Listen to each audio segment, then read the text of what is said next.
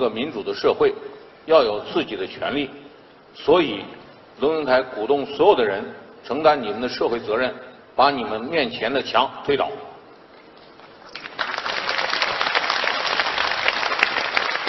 在中国的现状情况下，我们唯一的社会责任就是在座的所有各位，你们努力的站起来，把我们面前墙推倒，建立我们社会民主制度。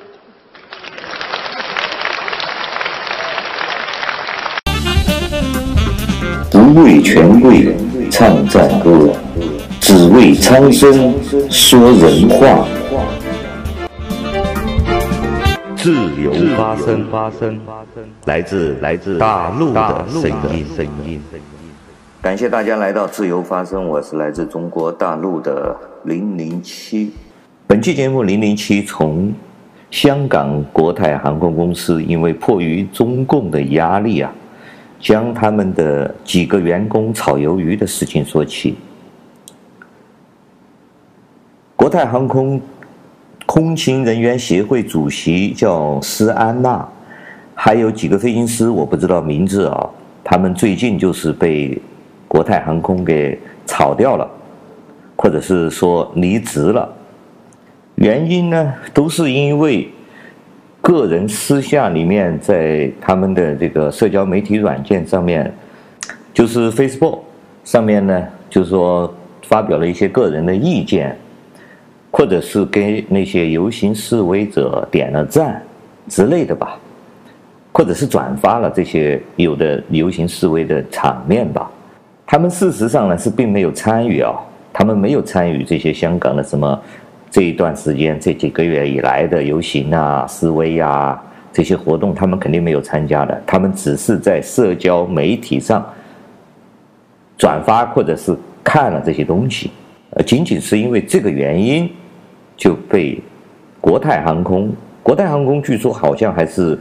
英国的公司啊，就炒了鱿鱼。007本期节目想给大家深入的探讨一下我的一些看法和观点。随着中国的经济上面的繁荣，国家实力的增长，而自然而然的就带动了这个国家的一种文化的输出，所谓的软实力的输出。但是很遗憾啊，我们中国输出的这种文化或者软实力多半都是不是很美好的东西。比如说骂大街，你看我们在 YouTube 上面我们看留言就可以看得到无数的骂大街，还有在各种社交媒体啊，不管是 Facebook 还是在 Twitter 还是在其他的那些社交媒体上面，中国人那个使用汉语的用各种方法骂大街，进行辱骂、人身攻击层出不穷。当我们习惯了之后呢，只好说是算了，不和他们这些人一般见识，要不然拉黑，要不然无视。这种辱骂也好，骂大街也好，无理取闹也好，这些呢我们可以说是在社交媒体上面我们可以无视啊，或者是视而不见，或者是原谅也好。但是另外一种我们就无法避免了，就是像文字狱这种白色恐怖。我认为啊，这是一个中国特有的文化输出，我可以定义为它是一种红色恐怖主义。人类暴力有两种，一种从肉体上消灭一个人，第二种从灵魂上批判一个人，就所谓的言论自由，破坏言论自由，就不允许你说话，不允许你思考，必须跟他保持一致。我认为这种就是从灵魂上来打击一个人，在中国古代叫文字狱，在现代呢就叫干涉言论自由。所以说我认为现在的中国啊输出的这种呢，就是闲置全人类所有人类的自由，言论的自由，思考的自由。凡是对中共或者中国有任何意见的人，就会被中国的暴民，不管是网民也好，政府也好，进行打击，从两个层面来打击，第一个从精神上打击，第二个就是从经济上面封锁。我认为这就是事实的恐怖主义，在不管是在联合国宪章还是世界人权宣言里面，所有的规定可以说全部违背了。请注意啊，而且是中国政府利用两种方式，第一个，它利用国家机器直接正面的进行破坏，进行精神的摧残和经济的打压；第二种呢，就是利用群众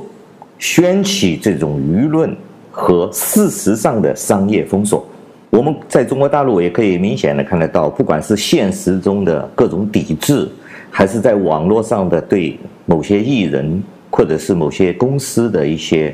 抵制，这种舆论的宣传，这种引导。所以说我们可以看得到啊，事实上香港这几个月以来，包括以前战中的时代啊，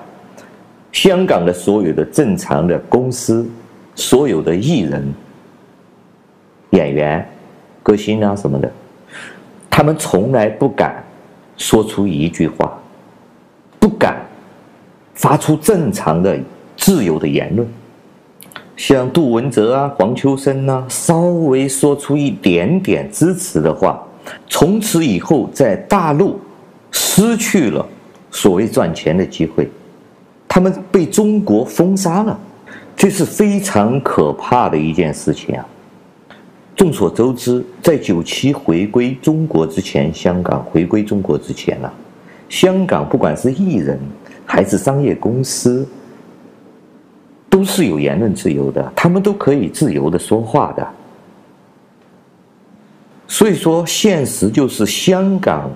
只要是做生意的公司也好，艺人也好，演员也好，歌星也好，他们事实上已经被封杀了言论的自由了。当然还不仅仅是香港，包括台湾，包括美国，包括欧洲，甚至包括全球，只要和中国有商业来往的公司也好，个人也好，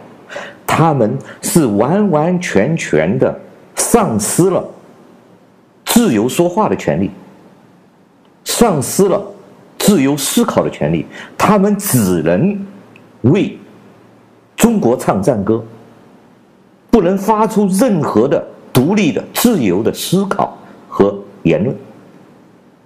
这个如果不叫恐怖主义，我想请问大家，什么叫恐怖主义？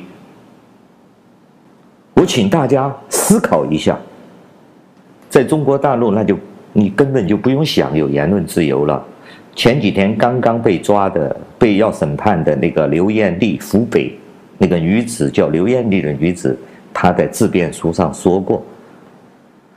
思考和言论的自由是人类的基本权利，苏格拉底说的。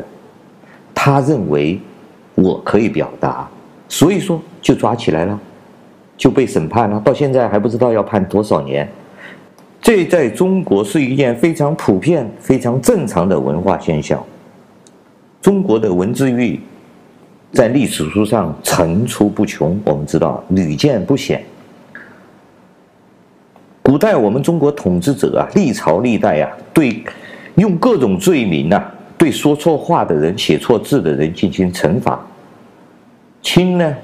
就是免去你的官职，判你做奴隶；重呢，凌迟处死，甚至诛杀九族啊。从周朝就有记载，比如说周厉王的时候，人们说的“道路以目”，人们都不敢说话了，只好怎么呢？用眼神交流。在中国呢，最文字狱最厉害的两朝，被批判的最多的就是明清两朝。也许呢，可能是离我们比较近一点啊，明清毕竟离我们现代稍微近一点嘛。像明朝记载被杀头的、被杀掉的文字狱的人就多得不得了。我这里随便举几个例子吧。明朝的时候，翰林编修高启啊，他写了一首诗，叫“小犬隔墙空费饮，夜深宫禁有谁来？腰斩就是从腰上斩成两截。以前我们看满清十大酷刑里面有的啊，还有一个，有个官写了一首诗啊，陈养浩他写了一首诗：“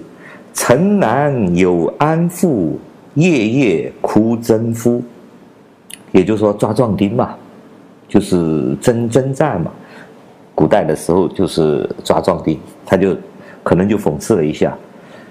被投入水中溺死。而清朝和明朝是不相上下的，更加变本加厉了啊。据说是有记载的，就有差不多有200多次大型的文字狱啊。非常著名的一句诗，大家都家喻户晓，叫“清风不识字，何故乱翻书”。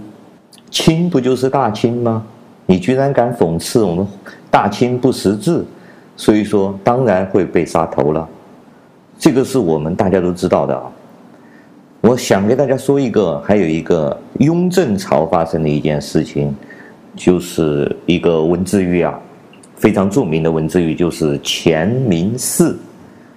乾明寺这个文字狱呢，是比较有典型意义的精神摧残。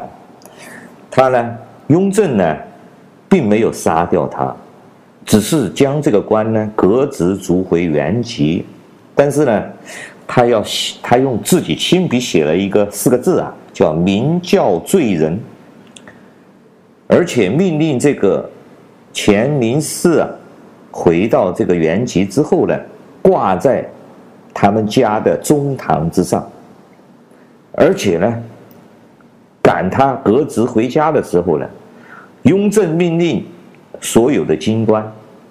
都要写讽刺的诗，为乾明寺正行。结果呢，有385人奉诏作诗，然后呢，雍正一一过目之后呢，把它编成一本书，题目就叫《明教罪人书》罪人诗。甚至呢，他还把这个书啊刻成，全部刻出来啊，发给全国的所有的那些读书人，让天下士人人人知晓这些讽刺诗嘛，讽刺乾明寺的这个诗。而且讽刺诗做得越好的就给表扬，不够写的讽刺的不够强烈的呢，还要给予处分。雍正的这一招就叫精神摧残法，这是我的理论啊，又名从灵魂深处检讨法。这就是我们的中华文化，最终是被中国共产党完整的继承了。不仅仅是运用自入，毛时代共产党他们甚至成为一种精神控制的一种，这个就是我们目前中国向海外向整个世界输出最重要的一种东西。这种在海外的人叫香港人叫白色恐怖，我认为是一种红色恐怖，就是恐怖主义，精神的恐怖主义。我稍微来说一下，人类呢有2种暴力，第一个就是直接肉体消灭你嘛，第2种就是精神摧残。这就是精神摧残，就是因言获罪。在古代呢，在以前呢，或者在我们中国大陆这片土地范围之内的，他可以判你入罪啊，可以把你肉体消灭，也可以把你关起来。但是对海外的人呢，他没办法抓你，对不对？你香港啊、台湾啊、美国人啊、澳大利亚人啊、英国人啊，他抓不了你怎么办呢？他就经济制裁。因为中国现在有很大的市场，或者他有一定的经济优势，他有一定的经济能力了。这个当然也是一种肉体摧残，因为这个没有肉体摧残，你光精神摧残，就像那种骂大街，我可以无视，可以不理你。但是如果你加入了这种直接肉体，从人的肉体消灭和经济的制裁，就是事实的，在法律的角度上来说，就是事实的犯罪，就是一种事实的暴力行为，而且是我认为就是一种恐怖主义性质的暴力行为。我希望呢，全世界的人都认识到这个恐怖主义的可怕和对人类文明的摧毁，对世界言论自由的这个基石，这个人类价值观的一种摧毁。希望全人类啊，全世界其他国家的人都认识到这个问题的严重性。节目的最后啊，我希望大家闭上眼睛，静静的听我读一首诗给大家，名字叫《死神，你莫骄傲》。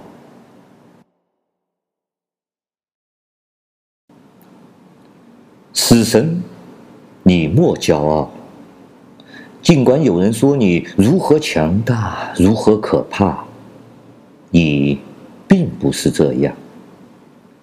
你以为你把谁杀死了，其实可怜的死神，他们没死。你现在也杀不死我。休息、睡眠，这些不过是你的写照，既能给人享受，那是你本人提供的一定更多。我们最美好的人，随你去的越早，越能早日获得身体的休息，灵魂的解脱。你是命运、机会、君主、亡命徒的奴隶。你和毒药、战争、疾病同住在一起，因素和祝福与你的打击相比，同样，甚至能催我入睡。那你何必趾高气扬？睡了一小觉之后，我们便永远觉醒了，再也不会有死亡。你，死神，也将死去。